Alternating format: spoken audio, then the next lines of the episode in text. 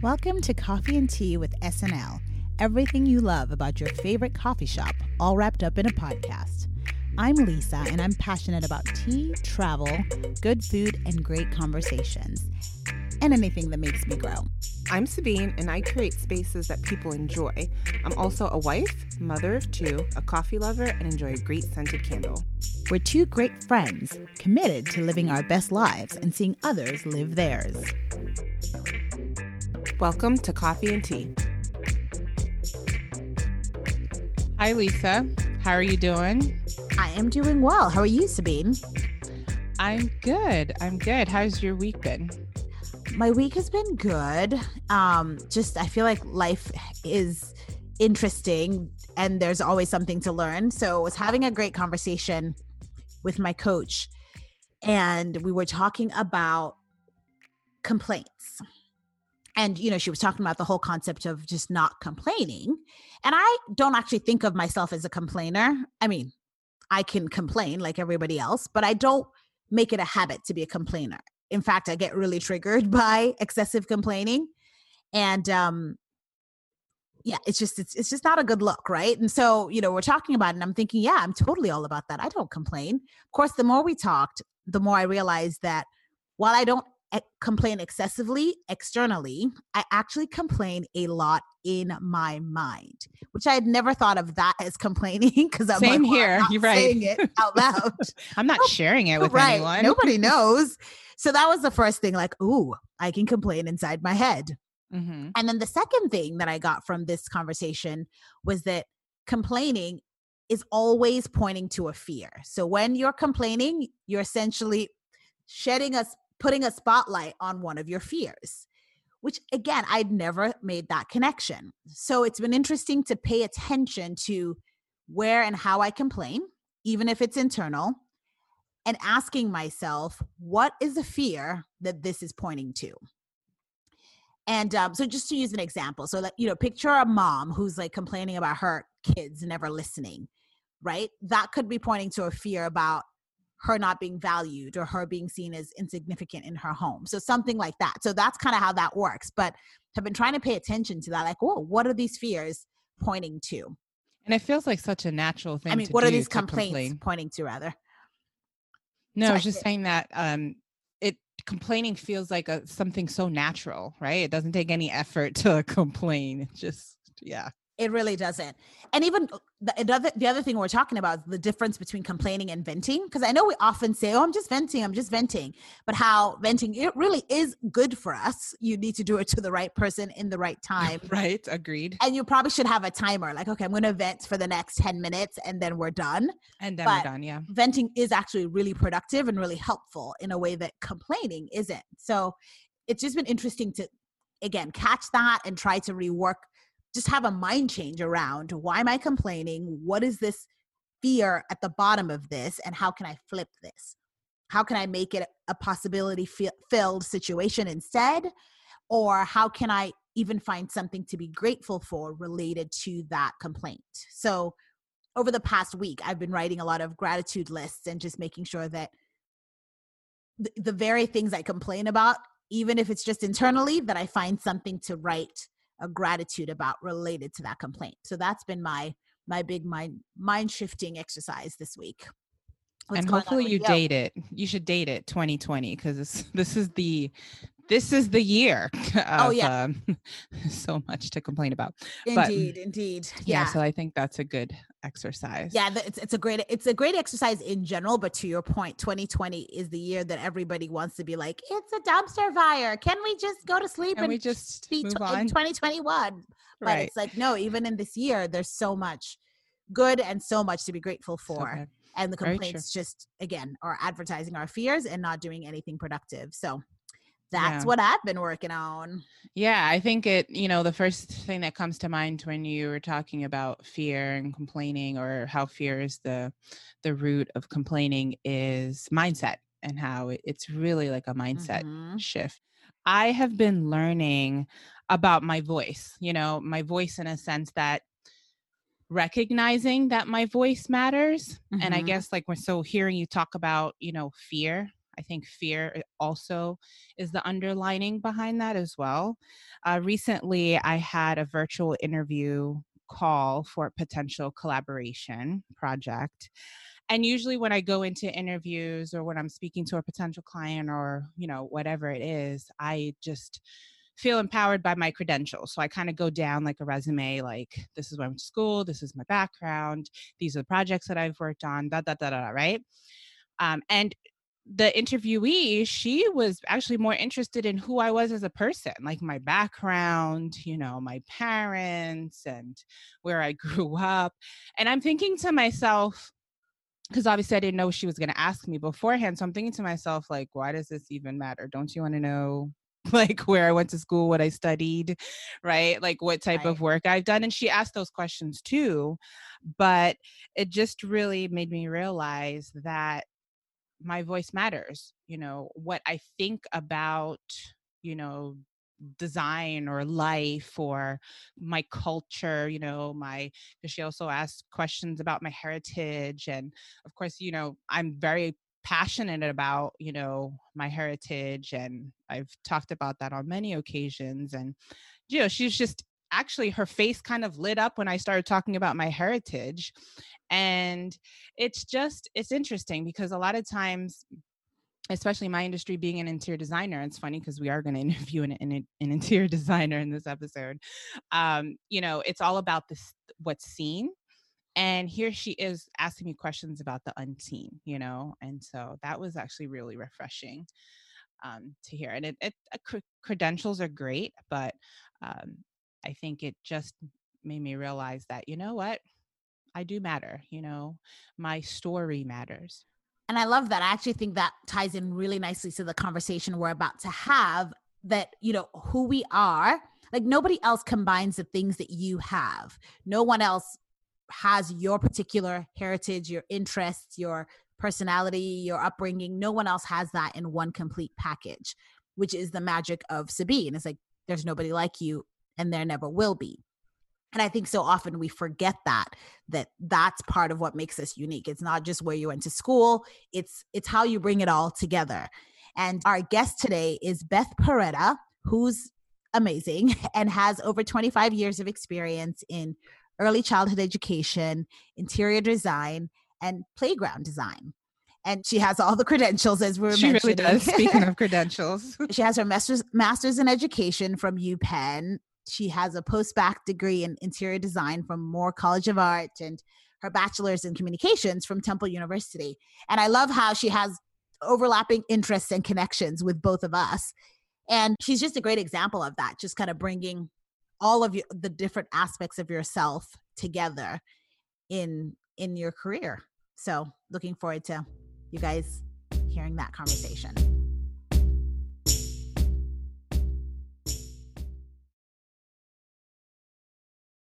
I'm so excited about today's interview. I know her because uh, my daughter Nadia went to her summer camp, and it was actually one of her, it was one of her favorite summer camps that she's been to. Oh, good. So she's very opinionated. So yes, she is. Nadia will let you know if this was not up to par. Right. And I still remember the day of orientation, and um, Beth had, you know, she spoke about her background, and all I heard was interior design. And of course, I'm an interior designer, and I was just fascinated by her story. So I can't wait for you guys to hear her, her journey, her story. Um, but yes, hi, Beth. Hello there. Hi, Lisa. Hi, Sabine. Hello. Thanks for joining us. Thanks for having me. I'm really excited. So as always, we usually have a, we always start the show with uh, what's in our cup. So mm-hmm. as our guest, we'll let mm-hmm. you go first. Okay. So what's in my cup? I have passion. And we have to take a picture of this. This looks beautiful, by the way. This is my passion fruit iced tea, and it's uh, passion fruit tea. And I just made it into iced tea and added some lemons, limes, and some blueberries. Love it. It looks good. It's this whole beautiful fruit infusion going on. It actually looks like a cocktail, not it like does. Well, well, I figured since we were going to be on video, I should, you know, step it up a little bit and use the fancy glass. It looks good. Thanks. Sabine, what are you drinking? So I'm drinking coffee today. I have a blend from Honduras, and then I have organic half and half in my coffee today. Organic some, half and half. Is that? I know organic. I know organic half and half. So that's what I have today. What's in your cup? Very cool. I have Afghani chai tea oh, in my cup. I know, very fancy. One of my friends, Emily, sent this to me actually. So this is, I'm super excited to be trying it out. And it it is organic Assam black tea with green cardamom, star anise, ginger, clove, mm. and black pepper. So oh, yeah, mm. super fancy. Very. Smells amazing. Good. Tastes amazing. So Afghani chai for the win today. Thank you, Emily, for my tea surprise. And it's caffeinated? It is caffeinated. It's black tea, okay. which I t- tend to run from the caffeine. But today was a sleepy day, as Sabine couldn't attest. Before we got on here, I just could not stop yawning. I was like, oh, no. I was like, someone don't yawn. Needs a nap. no.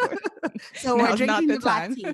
And there, yeah, there will be no more yawning. Beth, I can't wait to talk to you. No so more yawning. Like, we're super excited to talk to you. Thank you. So Beth, um, please introduce yourself to our listeners, who you are. How would you describe yourself? How would I describe myself? I'm going to leave that one for last. So uh, Beth Perretta, I am the C E O, uh, lead designer of Early Childhood Environments, Designs for Living and Learning, and also the C E O of E C E Childcare, which is our bilingual childcare center located in South Philadelphia. And how would I describe myself? Multitask. I love to have a whole bunch of stuff going on at one time. I'm not like a single focus kind of person. If I don't have three or four things that I have to do all at one time, I'm not really happy. Wow. Yeah. Okay. I need to learn from you then. Because I get overwhelmed very easily and I have to write everything down and it can be very chaotic. But yes, so I would. Uh, I like chaos. You love chaos. I do. So I have a burning question that you just alluded to, talking about how you like to do many things at once. So when we were preparing for this interview, usually one or the other of us is more into the interviewee, like, oh my gosh, I have this in common with them, or I know them here, you know, this way. Sabine mm-hmm. had that for you about interior design. Mm-hmm. I'm looking at your background and I'm like, she has a B A in communications from Absolutely. Temple, where I went. And you also have a degree in education from Penn, where my sister went. Yep. And you're in the E C E space where I work. So it was one of those where we both were like, I can't wait to ask her this. Right. I can't wait to ask her that. Like we were kind of fighting over who had more in common with you. It all um, came together. How did it all come together? Like communications, art, education. Mm-hmm. It's interesting. I'll, I'll go, I'll give you the brief history, but starting in high school, actually, my uh, passion was I wanted to be an artist, and I took fine art. I took a class at the Pennsylvania Art Academy, and I also sewed. I had my own little tailor shop in the basement, and I worked at a tailor shop. So originally I wanted to be a fashion designer. And then, you know, you graduate from high school and things just go all these different directions. Um, I ended up at Temple, and I ended up in advertising and marketing. So that's what my degree was in, in communications. So I actually left Temple and started working at a newspaper. Believe it or not, there was actually newspapers when I graduated in the eighties. Um, left newspaper and went to television. Did marketing and advertising sales in television for a good many years. And so I always kind of had this creative underlying thing, but always needed to make money. And so even while I was at Temple, I produced a radio show. It was a talk show back in the day. I mean, I was a producer, so I got to do all the really creative stuff. But I was always looking over and looking at the marketing and sales people driving Corvettes. And I was basically pushing my car to work. Mm. So I always kept the creative, but I always felt like, you know, how do I figure out how to make money and still have some portion of that? And then I had like a real life-changing event happen, and I decided, okay, I'm making all this money, but let me do something where I can actually help kids or help people in some way. And so I went back to school and got a master's in education policy at Penn. And so I worked for the State Department for a couple years, developing policy for early childhood programs.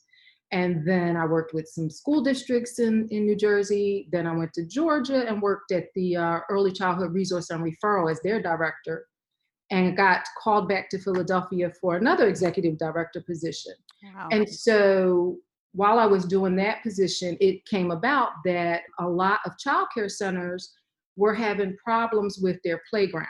Their playgrounds were not meeting the minimum requirements that licensing required. So I looked into it and found a certification for playground safety inspectors. And so I took that class. I guess I've been certified now for, oh boy, I guess it's going on fifteen years, sixteen years. Um, and what happened was I started going out to people's facilities, childcare centers, uh, playgrounds, and noticed that they didn't need a safety inspection. They needed a whole new playground. Mm-hmm. Um, and I said, okay, well, I have early childhood. I kind of get it. So let me help them design playgrounds. And that's how the playground kind of uh, C P S I inspections and design started. But I still had that, you know, creative kind of thing that was really still driving me. And I said, okay, I have this degree, I have that degree. I I really want to be a designer. I, I've always liked designing things, or should I say decorating? Because back, you know, you You decorate. Uh-huh. Yeah. And there's a big difference. Thank you. Yep, there is a big difference. Very big difference. So I was a good decorator in my own home and some of my friends. And I said, no, I want to go back and do design work. And so I looked around and I found Moore College, which I didn't know at the time was an all-women's college.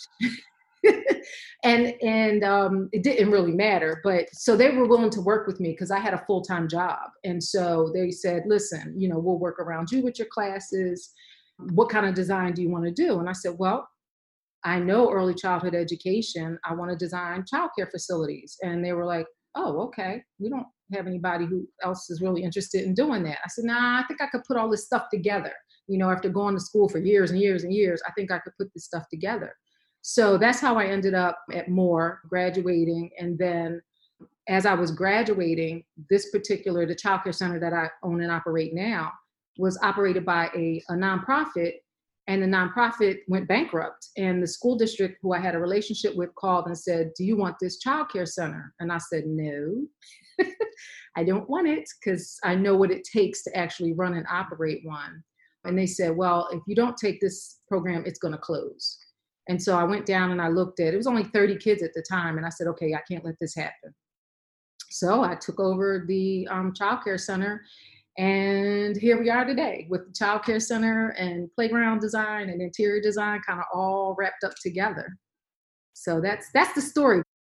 That's incredible. That is incredible. I want to know, how do you, I know that you said that you pretty much get your drive from all the chaos and multifunctional, being multifunctional and flexible, mm-hmm. which is something I feel like I need to learn from. But how do you specifically run businesses? Because there's so many people that have interest and you're good at this, you're good at this, but you're actually running two different businesses.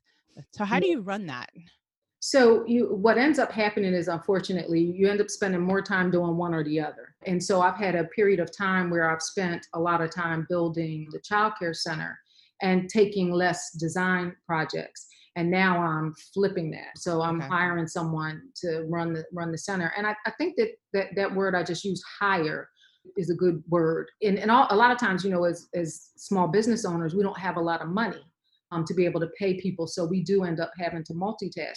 But what I found out in my later years is that when I'm doing jobs or or tasks that somebody else could and should be doing, it's taken away from the important part and the part that's really important to me. Yeah. And so I've kind of shifted. Um, the other thing I would suggest is, and I learned this, you know, over the years, is get a good C P A. Mm. My C P A specifically works with small business owners um, and also specifically with childcare providers. So she understands my business, and she's helped me set up systems. And I think that's key. That, that is key. So important. Systems, because people, employees, people, folks are going to come and go. Um, yes. You know, it, it may not be a good fit, or it's time for them to move on to something, you know, bigger, or, you know, they want to make a shift in careers like I've done. But if you have systems in place, then people can step in and and and do a job because there's a system that shows them how to do it. And so I think that's been, that was a challenge initially, especially with early childhood education, to be honest with you, because I had worked for the State Department of Education, which is all about systems and protocol and, you know, policies. And then you go to early childhood education, and maybe not so much. You know, people are operating childcare centers mostly, most people I've met, because they really love kids. Mm-hmm. And so having certain business practices and systems set up, it's like, no, but I just like kids. Well, you can't run a business like that. So I think that's been the way to, to make it work for me. When I think of social distancing, the early childhood space is the last place where that happens. Like, how do yeah. you get kids to socially distance? Mm-hmm. They want to hug. They're sharing all the same toys. What is that going to look like for your school in particular? Yeah. So there's a couple things that we've done. One, we aren't permitting parents into any of the classrooms. Okay. We, our, our first, our first step and stop is at our first floor. We have a first floor landing. We're going to have two staff with the sneeze guard and the mask, and, and we're going to be taking children's temperatures as parents sign the kids in. Then we have a staff person who's going to be doing an escort. So they'll escort the child to the classroom. So no parents will be allowed in the building, unless, of course, an emergency. We've also reduced our capacity from eighty to forty. So instead of having twenty children in the classroom, all children over the age of two are going to be required to wear masks. And so we don't know, we don't know how that's going to work. We've also eliminated, unfortunately, some of the things that kids really love in, in, in our classrooms. So we've taken out some of our soft cushions. Anything that's a fabric, we've removed, and we had to replace it with things, don't faint, Sabine, but like a vinyl pillow. I loved your classrooms. Like, they, oh, thank so, you. You know, when you think of school facilities, you know, there's that very uh, institutionalized feeling, mm-hmm, and mm-hmm. yours was just very, and I think that's what Nadia loved too. It's just, mm-hmm. you almost feel free to be artistic and express yourself. So yeah, we try to create that type of environment where the kids can experiment with things. We've just taken play. out, yeah, just play. play. Yeah, we've taken out, unfortunately, some of our dress-up clothes. Certainly, yeah. no, there's no hats, right, right, and unless they're plastic fireman hats or things like that. So no, no sand. Can't have any oh, sand right okay. now. So big, big changes. That's yeah. big. Yeah. And it's really difficult because kids always are putting things in their mouth, even preschoolers, um, right. which is the age that we start at. Thank goodness we don't have, you know, little teeny ones, but um, certainly it's, it's going to be a challenge. So, and that's why we, we said fifty percent capacity, so that we could really kind of see what it's going to look like and make sure that we can keep everybody safe, because that's right. our number one priority. That makes sense. Now, how you, You were speaking to the child care facility. How has this affected the design, now your design business? So that's interesting. I have actually two um, child care design projects that are currently going on. They had to stop construction. So I have, I actually have two major projects that are in process, one in Fishtown and one in North Philadelphia. The one in Fishtown, it, it's a, it, smaller. It only has capacity for thirty children, but they were converting a three-story building. The first floor is a child care center and the top two floors are apartments. And so construction actually had to come to a stop, but we had already gotten all of our building permits and everything was permitted. And so they were already working. I haven't gotten any new business since this has hit, because I think, unfortunately, what we're going to see is a lot of some child care centers won't be reopening. And so we'll we'll have to see kind of what that looks like, because this is really hitting childcare providers hard. Really, really hard. Yes. Yeah. yeah, I think that's been one of the most devastating things to hear, is that easily fifty percent of them won't reopen after yes. this, uh, because it's also such a grossly underfunded, mm-hmm. yet such a crucial part of our society. Yeah. Like, people can't go to work if you ha- if their that's kids right. aren't taken care of, yet somehow we have not, just as a nation, really taken that seriously and put in the money and the resources that are required. Like, that just is really mm-hmm. unbelievable to me. That is correct. It's been really tough. And so any provider that's, you know, you, nobody, unless if you're doing it properly and you're running a high quality program, high quality is key. a million dollars. That's right. right. Yeah. 'Cause you have to pay your staff. And I find a lot of places can't afford to pay their staff. So if you only have, um, you know, twenty or twenty-five kids, it's really difficult to be able to get somebody to fifteen dollars an hour um, when, you know, your reimbursement rates are not enough to cover all of your costs. Yeah. And I think it's something a lot of people don't understand, because I often hear people say, well, why is childcare so expensive? But it's like the ratios you need to have, to your point, if you have a high quality right. establishment, then you need to pay people, you need to get quality staff, you need certain things in place that are just expensive. Yes, that are just expensive. Insurance, you know, right. From, from you know, my, my three top expenses are payroll, rent, and insurance. insurance. Those are the top three expenses. If you look at my, you know, my budget from month to month, those are the top three expenses. And you alluded a little bit to it, um, for business owners. I mean, this is affecting so many different industries and mm-hmm. especially business, especially small business owners. Any advice for, I guess, business owners and how they can continue to grow um, their business despite the pandemic that we're facing? You know, the thing that I've seen, and I'm not saying that I practice this, but the thing that I have seen is businesses have had to kind of reinvent themselves. So for example, um, one company that I used that um, I usually get the, the camp t-shirts, mm-hmm. get those printed. Well, they started selling masks, and they started selling masks where you can get your logo put right on the, right oh, on the okay. page. Wow. Yeah. So I think companies have had to really figure out how to reinvent themselves. Unfortunately, in childcare, um, whereas, you know, older kids could go on a Zoom and do lessons. You, right. you can't get a three-year-old to sit no. for I can hardly get my five-year-old. I was just going to say, barely a five-year-old kindergarten teacher. yeah. yeah. So, I mean, that, and that's been a challenge. We we communicate with the kids and the parents every day via a video using a, a software program, an app called Class Dojo, which I know a lot of people use. It's oh, yeah. free. Yeah.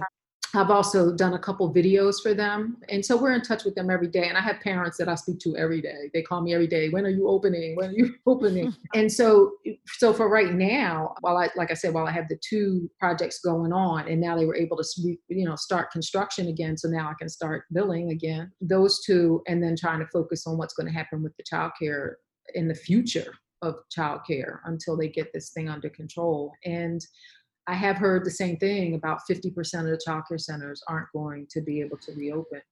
So I, I think really trying to figure out how, if you have a business that you can conduct online from home or, or in that way, then you need to start thinking in that direction. Right.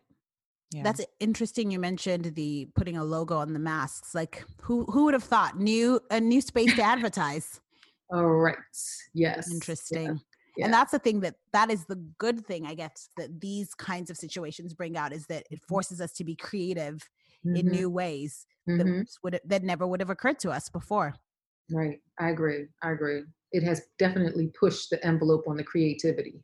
Yes, it has. I mean, I know even for myself, I've had to kind of look at my business model again and reevaluate some things and, you know, doing virtual consultations and mm-hmm. looking mm-hmm. at people's homes from FaceTime or, you know, um, so yeah, mm-hmm. I think, I think it is important to readjust and, um, do things differently, but now we're, we're kind of forced to, if we want to make it. Right. Right.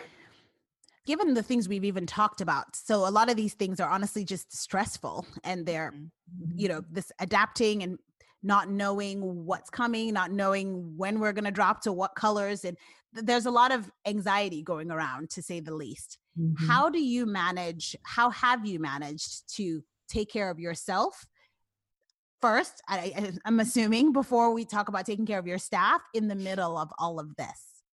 So the middle and the place that I am now is a good place, but in all honesty, I had a whole breakdown the first week. I was, I, and and I had to actually give myself permission to do that God. because I'm not used to doing that. Um, you know, especially not when it comes to business. You know, I I don't, you know, I'm not vulnerable in my business. Right. Um, And so the first week where it was just all this unknown, um, you know, I got to apply for loans, you know, how much money do I have in the bank? Can I shift from this account to that account? You know, this, you know, and, and, you know, what debt, you know, do you have and how much and all those things. So I, I literally just like, ah, the first week.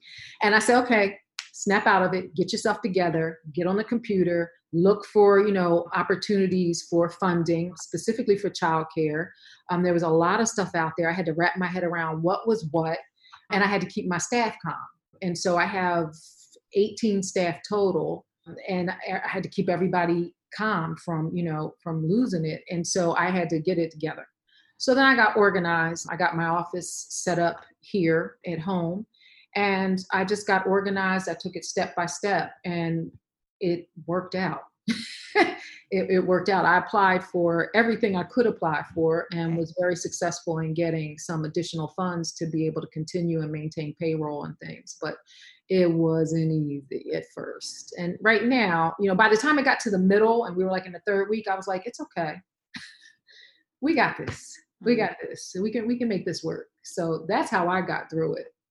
I feel like I'm saying got through it like it's over. That's how I got right. to, to the That's middle. That's how you're right? getting. That's how you're getting through That's it. I'm getting to it. Yeah. yeah. So if you were to distill the things you got out of that, so for someone else who's still in the middle of like, I don't even know what's happening or what day it is, which is a little bit of all of us, what right. would you say, w- how would you break that down, I guess, for someone else who's still struggling to see a clear way forward? I think you have to organize it first in your mind, and you have to say, and this is what I said to myself, there's going to be a beginning and a middle and end of this. I don't know exactly where on the timeline those things are going to be. I can't say that the middle was going to be May, you know, first and the end was going to be June fifteenth. It's a little easier for me now because I actually do have a date, a target date, but it, it was almost like still kind of day to day. I think you have to settle in. You have to get, you got to get your head right. Whatever it takes to do that, you have to get your head right and don't panic. And if you do, go ahead and panic for a minute, but then bring it back. Mm. You, you got to bring it back. I wish I could be a little bit more empathetic with it, but we got to make it out here.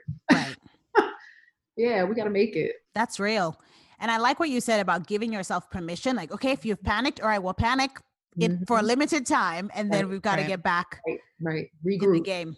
With that, I guess, what are some of, I'm pretty sure your daily habits have changed, right? You pre-COVID, you had, like you said, you were focusing more on the, the playground, interior design. Mm-hmm. What are your daily habits now, you would say, as far as time you wake up to? Oh yeah. What has really helped me, I'm doing a virtual workout, my trainer, in the morning from nine to ten, because initially when I was in my, my little crazy mode, I would get up, get my laptop and get back in the bed.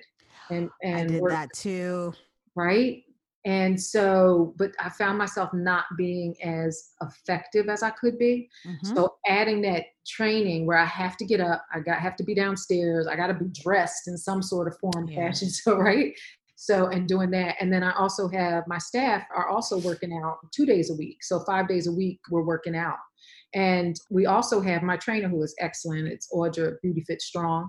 She also does a mindfulness little thing with us twice a week. And so she checks in and she gives us a word for the day. And, mm-hmm. you know, we all sit and we reflect on it. We talk about how it's impacted our lives. Mm-hmm. That has really helped us a lot. It's helped my staff a lot too. And some of my staff who have never worked out their whole entire life, they are working out now. Mm-hmm. So I, I think w- the point that you, what you were bringing up is really having a routine, and it's definitely yeah. not the same. No, um, it's definitely not the same as, you know, when you're in your office, because that's a whole different thing, but just being able to get up, work out, take my shower, get something to eat, get to the computer, check my emails, you know, and I'm uh, also taking two classes online too. So that's kind of focused. I told you I have to have a whole bunch of stuff going stuff on. Going on. But I think what I got from that though, is being effective, mm-hmm. you know, mm-hmm. um, and almost asking yourself in the beginning of the day, like, what are some ways that I could be effective? Because grabbing my laptop and going back to sleep is not really being effective. Mm-hmm. And although, you know, it may feel good at the, at the moment, but yeah, things still need to get done. Right. Yeah. Yeah. Staying in the bed is not the answer. No, not at all. And it's, I love that you sp- spoke about working out and mindfulness. Mm-hmm. I found personally that those two things have been my saving grace, like just mm-hmm. being able to work out mm-hmm. and still my mind. Mm-hmm. And sometimes we don't think we can afford that time, but I'm realizing that we can't afford to not have that time. Yeah. Because mm-hmm. whatever else you think you're doing, you do it better when you've worked out, when you've meditated, your brain is better able to function. Honestly, you're better able to function. So it's so worth stopping to do that before we get into whatever it is we're trying to solve. I agree. Any kind of physical activity, especially during these times, I think are good because it gets really easy to get into a rut. Mm-hmm.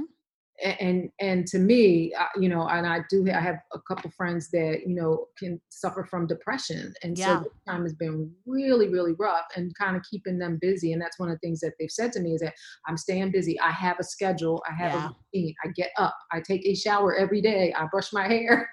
You know, I put on makeup. Yeah. yeah. Right. Yes. Those are all good starts. Yeah. yeah. Good Those starts. are definitely all good starts. Yeah. So prior to this, we talked about We asked you a couple of questions, and one of the quotes you said that stood out to me was that life takes so many turns, mm-hmm. and that you took those turns and made them into opportunities. Mm-hmm. Can you speak to that, please? Yes. I, you know, again, at the, at the start, working in advertising and marketing and ending up, you know, kind of going to the different little markets, you know, throughout the country. North Carolina, I lived in, in Durham for a little while, um, in Raleigh. And, you know, you meet people. That's, that's an, another important key that, that, you know, you meet people and you make connections and you have networks, some that last forever, some that are for a short period of time. But having done that and then moving back to Philadelphia and again, having something, you know, a, a life-changing event, mm-hmm. and saying, okay, well, I can make money. I make a lot of money. Actually, I was making really good money in advertising. For those of you who know broadcast advertising or know anything about it, it's a lot of money to be made. So, and then having something in my life that changed really who I wanted to be. And I didn't want to be about just making money. I wanted to be about making a difference. Um, and, and the person who had influenced me was my older sister. Um, she used to volunteer at Children's Hospital, and she always cared about the kids, and she worked and she nursed, you know, sat and held the little babies and stuff. And I always loved kids, but not like that.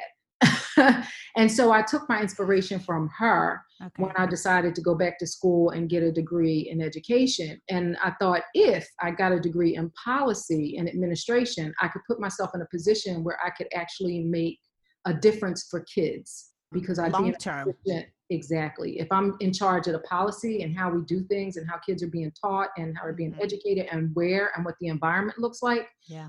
Then I could really make a difference. And then, you know, you know, going to school, and then somebody contacted me about operating a childcare center, which I never would have done on, probably on my own if they hadn't contacted me. But that provided an opportunity. It, well, first, it, it motivated me, you know, about the um, going back and getting an interior design degree. Um, and then also, too, it provided opportunity for me to do some things and, and kind of experiment in, in spaces. And so that was like my real first kind of glimpse into, hey, I could put this whole thing together, you know. And then people just started asking me, well, can you come and arrange my classrooms? And, you know, it just kind of, it grew from there. So it just took different turns. And I said, hey, wait, I can make this work. And it's putting all the things that I love together. And I'm like, oh, I'm happy. So I, I think that's how it kind of took different turns for me, and I, you know, opportunities that arose, and I just jumped on them. Yeah, I love that. When we hear, I guess, a lot of success, and people measure success differently. Mm-hmm. What would you say success means to you? How do you measure it? And what are some of some successes that you've had? So that's a good question. So you could hear from my previous comment that originally, it, when I first got out of out of uh, college, it was about making money. So how much? Right. You know, and so you you know, there's lots of ways to make money. You know, mm-hmm. legal ways to make money. But going to a place where I wasn't happy every day, and now being in a place where I'm actually happy. So success to me is I get up, I'm doing something that I love to do. Mm-hmm. And I do love kids, and I miss them tremendously. I can imagine. and and I miss my work. I miss, you know, doing my design work. You know, I, I live in places like Restore and Home Depot and, you know, Home Goods. Right. So, but now I'm doing a lot of that stuff online. You know, Ace Hardware is like one of my favorite places to just shop. There's tons of places I like to go and just get inspiration, mm-hmm. you know, looking at all different types of things from anywhere. So that to me, and, and I guess the other piece that I would have to throw in there is operating my own business and not having to sit in my cubicle like I used to have to sit, right. and not being tied to a desk for me, you know, and so And I get, you know, so I get to travel, I get to spend time with my family, I get to do a job that I love. And so now I feel like I'm successful. Mm-hmm. Okay. Yeah. Like I've done a lot of things where it, you know, um, I'm meeting needs. I am, you know, um, I'm happy. Right. Mm-hmm.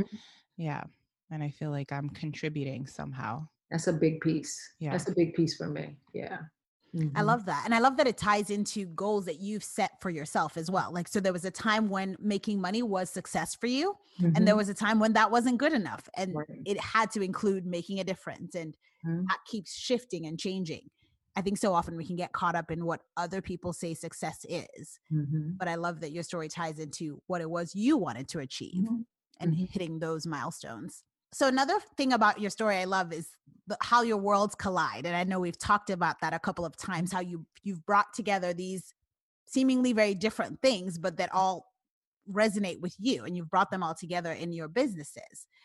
If someone is listening to our show right now and wondering, what is my thing? Like, okay, I'm not a designer. I'm not going to go start a school, but I'm interested in all these things. How do I figure out which which thing to pursue? What advice would you give them? I, I would say, and I, I tell my, my son is graduated from college last year and started his own company. And now he's like, oh, I should get a job. Eh, not so much yet. So I would say anybody, follow what your dreams are. You know, you, you don't want to, you know, have to work to live, you know, you want to, you want to live. And so how, what would make you happy in, in five years, in ten years? What are the, what are your dreams? I mean, now, since we're starting really from scratch right now, right? You know, what is it that you really want to do? And, and, and chase that all the way until the end, until you can't do it anymore. And so if, if you want to, you know, have a coffee shop, then, you know, can you start by, you know, something small, or can you rent a little space out? I think now is the time for us to really think about that, because I think we get caught in that rut that you were talking about, where you say, okay, well, now I just have to make money. And money is real. I mean, we have bills. Right. I have to drive to work, right? So I gotta right. have a car. But I have worked just to make money. And I look back on those years and I had fun, but I wasn't happy. And I have to say, you know, if if anything, I wish I had done what I'm doing now twenty years ago. Right. Mm. You know? Where your businesses are now, I know you spoke a little bit of the childcare, but maybe specifically the design, the playground design. Are you taking new projects? Are you taking new clients?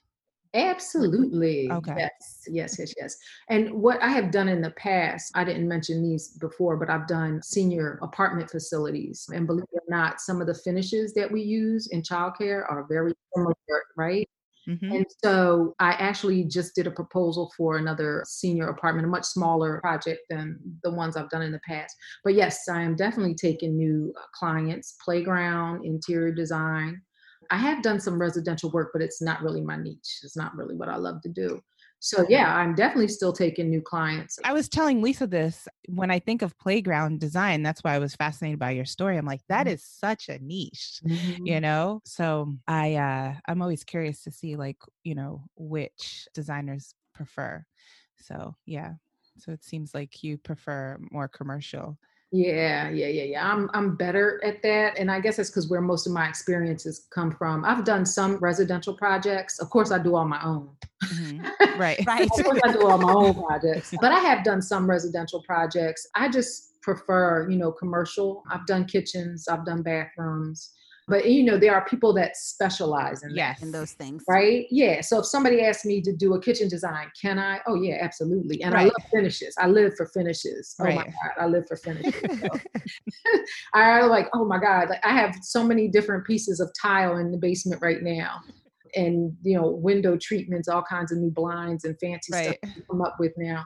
I still have pretty much a large, probably materials library. I know nobody really does it anymore, but mm-hmm. I just love stuff. Like, yeah, I mean, I think the basis of what we do is putting things together, right? It is, so it is. It really is. But I also think it's good because you alluded to trying different things. And sometimes you don't know what you like or what you right. want to specialize mm-hmm. in until you try different things. That's right. Mm-hmm. That's so. A good point. Yeah. Yeah. So how do you get out of a creative rut? Do you ever get to a point where you feel like, I just can't, I'm stuck here? I'm assuming you do. What do you do to get out of a creative rut? That's when I have to go take my little browse through uh, Home Depot, or I have another favorite place called Material Culture that I just love. I haven't been yes. in. Yes. You love them? Oh, love them. I've never heard of them. I stop at the exposed brick. I have this thing for exposed brick, and yeah, yeah oh. they're they're beautiful. You find very different um, things in there. I think I once found a a chair that was made out of a tr- trunk of a car. Yeah. yeah. It's really, it's really inspirational. Wow, and you can find just about anything in there. Um, and so I usually, if I'm at a, in a rut, let's say I'm doing a, a C A D drawing or something, doing something on the computer, then I have to get up and just say, okay, I need some inspiration. Where can I go for this? Um, and then sometimes too, you know, you guys are young folks, so you know, everything is on the internet now. Yep. So you could just, you know, Yes, you could just, you know, uh, hop on the internet and start doing some Google searches. And I do, when I travel, and I travel often, well, I wouldn't say often, I travel twice, at least a minimum twice a year outside of the country. So I'm always taking photographs of architecture um, and definitely, you know, materials and yes. finishes and fixtures over there are, oh my God. Um, and so I'm always keeping pictures, I, which I probably have about eight thousand on my phone. Oh. So sometimes a piece of fabric, and to be, you know, you can attest to this too, sometimes just a pattern in a fabric can be inspiration. Um, sometimes it's lines. Um, I'm a big horizontal person. Um, mm. And so I love horizontal lines, and I, well, there's my mirrors in the background. And I, so I love real clean and simple, you know, even your, your taste um, or my taste, I won't speak for everybody, but my taste has changed over the years. I went from very, very traditional. Okay. And now my passion is mid-century modern. Mm-hmm. I love real simple lines. I love chairs. Sometimes chairs are inspiration. Mm. Um, my husband's probably listening because he knows I have about ten thousand chairs. So yeah, that's where I usually get it from. I love that. I love that.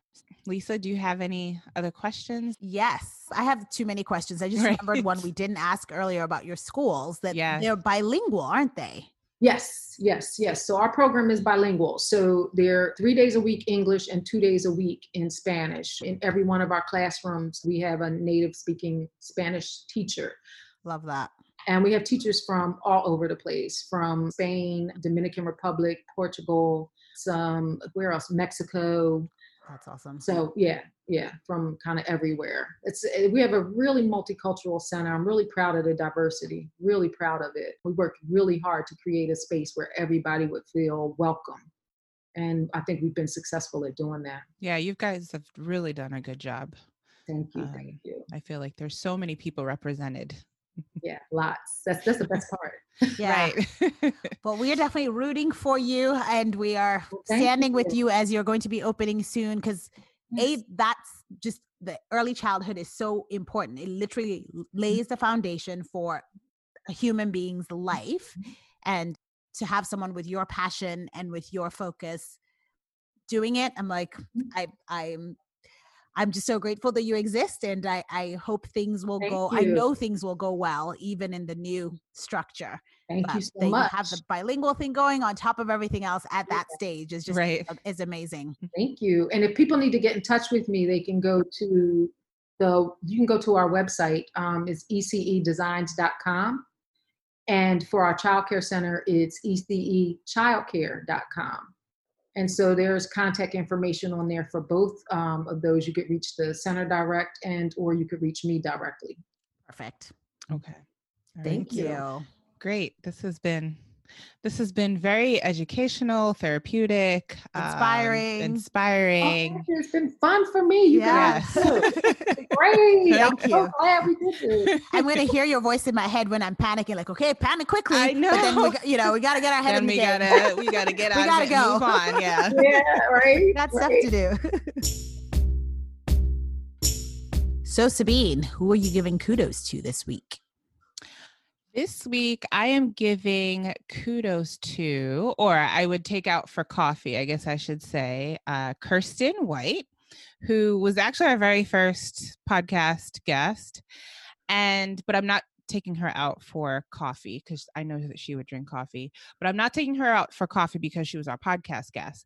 I had, I recently had a brand uh, photo shoot with her for mm-hmm. my business, Georgette Marie's Interiors. And I love her as a photographer, but I really love her as a friend. One, she's an amazing photographer. She has a way of capturing you as a woman, which makes you, you know, sometimes you never know how to pose. Like, do I put my hand here? Right. I can never she pose. Just, she has a way of really just making you feel beautiful. And I was like, now's not the time for me to take a picture. Like, I gained so much weight over quarantine. Like, I look a hot mess. Um, but she just has a way of just capturing your natural beauty. And I just, I, I love how she makes me feel as a woman when she's taking my picture. I can't even explain it. But outside of that and just her amazing talent, she's just an amazing friend, you know? Um, she, we've had so many conversations about how business has affected, you know, affected us both during this pandemic. And we're just always trading different ideas and different strategies. What's been working for you? What's been working for me? You know, um, how can we support one another? How, how can I help you in your business and so forth? And, you know, I'm always telling, you know, a lot of the people, like, you need a photographer, like you need a, a portrait, because she only does really portraits. So if you're looking for headshots, you know, I have someone for you, and vice versa, but it's so genuine, you know? Um, Um, well, you know her, so she's great. Like, she's just, yeah, she's just, she's amazing. She's supportive. Mm-hmm. Um, I've just really been encouraged by her. So here's to you, Kirsten. What about you? Who would you be taking out? Who would you give kudos to? Who'd be taking out for coffee or tea? So or I will def- definitely be taking this person out for tea. So it is my bestie, Kumbi, who had a birthday this week. Happy and, birthday. And, um, I love many things about her, but the reason she's getting kudos this particular time is because, as I said, she just had a birthday and she wanted to do something with a few people, and she wanted to do something on her birthday, which actually fell on a Thursday this week, or this week, this year. And um, she got a couple of us together at her house just to have fun, and we're supposed to dance and swim, but the rain would not allow us to be great. But we just had a great, great time. And what I loved was that she pulled these women together, and it wasn't just all about her. She also had thoughts about who needed to connect with whom. And she spent a lot of time during our intros, because a lot of us didn't know each other. She had us kind of introduce each ourselves to each other. Oh, I like that. I thought, yeah, talked about, we all talked about how yeah. we met her and when we met her and all of that, which was really cool. But she also just really built up each woman. Like, there was a lot of her kind of adding to the story. You know, somebody would say something about themselves and she'd be like, uh, but she also just got her P H D in blah, blah, blah. And she just did this. So she kept adding to our intros, just really essentially showing us how amazing she thinks we are and reminding us of what we all bring to the table. And I thought that was a really nice touch, to take time out to do that on your birthday, to really make sure that the women in your life were feeling built up. So kudos to you, my friend. And yeah, we, I think she, she has to be my oldest consistent bestie for sure. And we were talking about that because we met at like preteens at a comic stand um, before we ended up going to school together couple of years later. But anyway, Kumi will definitely take you to tea, out for tea. I know, I know how you do. And I know it will be black tea. Um, she doesn't like any of the fancy teas I'm into, but happy belated birthday at this point. And um, just kudos to you for being an amazing woman and for building up the women in your life. So that's who I take out to tea. Nice. So that concludes this episode of Coffee and Tea with S N L. Thank you for listening. Make sure to share this podcast with all of the people in your life. Follow us on all the things, Facebook, Instagram, subscribe, comment, anytime you get a chance, interact with us. Review. Review, yes, all the things. But thanks for listening. We can't wait to be back with you again. Bye. Bye.